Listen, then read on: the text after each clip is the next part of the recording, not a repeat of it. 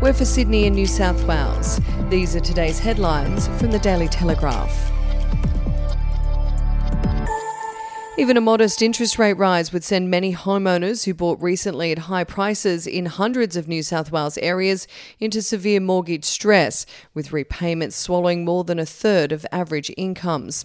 And in Sydney's inner west and some coastal suburbs, a small rate rise would see up to more than 90% of average incomes eaten up by repayments for median priced houses. The alarming effects of a rate rise on recent buyers who have already stretched their budgets to buy a house as real estate prices surged and those desperate to find a home has been revealed by new realestate.com.au data provided exclusively to the Sunday Telegraph. The analysis warns even a rate rise of just half to 1% would push many recent buyers who took advantage of record low mortgage rates to the edge of a financial cliff, and it would make it virtually impossible for home seekers on average incomes to get a property loan in many areas. And if you'd like to read more on that story today, you can take out a subscription at dailytelegraph.com.au or download the app at the App Store. Return travellers now owe the New South Wales government more than $110 million in quarantine hotel fees, with those from Australia's hermit states responsible for nearly two thirds of that.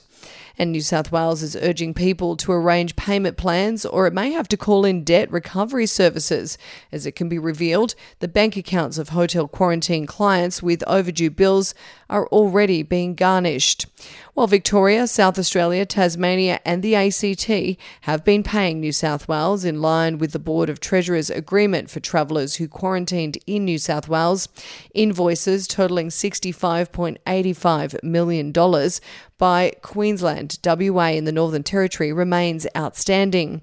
With hotel quarantine having ended, Finance Minister Damien Tudehope urged those who were yet to pay to do the right thing. And we'll be back after this. News doesn't have to be boring. The Brits have given Prince Harry a new nickname after yet another tell all interview. Oh, God, is it the Ginger Whinger?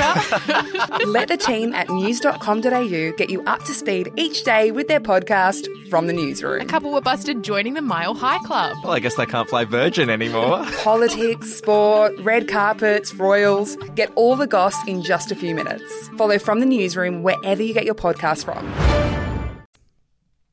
When police switched a $186 million shipment of narcotics with a load of house bricks, they didn't expect to start an internal war inside a drug smuggling syndicate.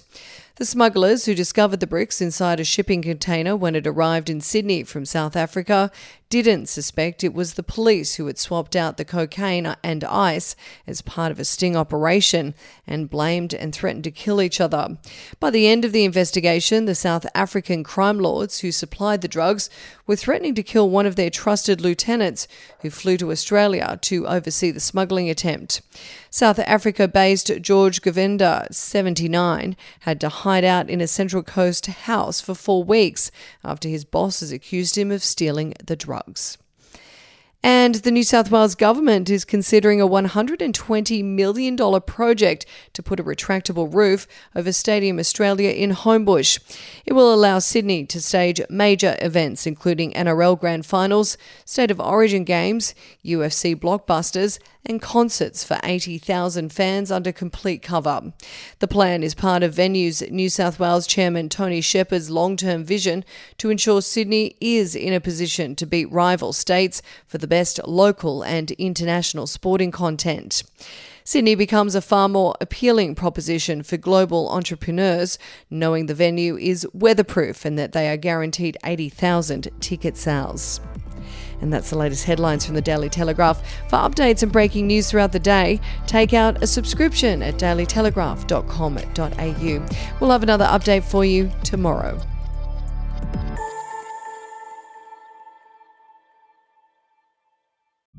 The podcast Faith on Trial looks into Hillsong, both in Australia and the US, and takes both the listener and hosts on unexpected twists and turns in the story of Brian Houston and the Singing Preachers. There are two incidents involving Pastor Brian. The Australian journalists uncovered a litany of alleged criminal behavior in the megachurch. Financial gifts were being given to the leaders of the church. Listen to Faith on Trial Hillsong ad free on Crimex Plus on Apple Podcasts today or wherever you get your podcasts.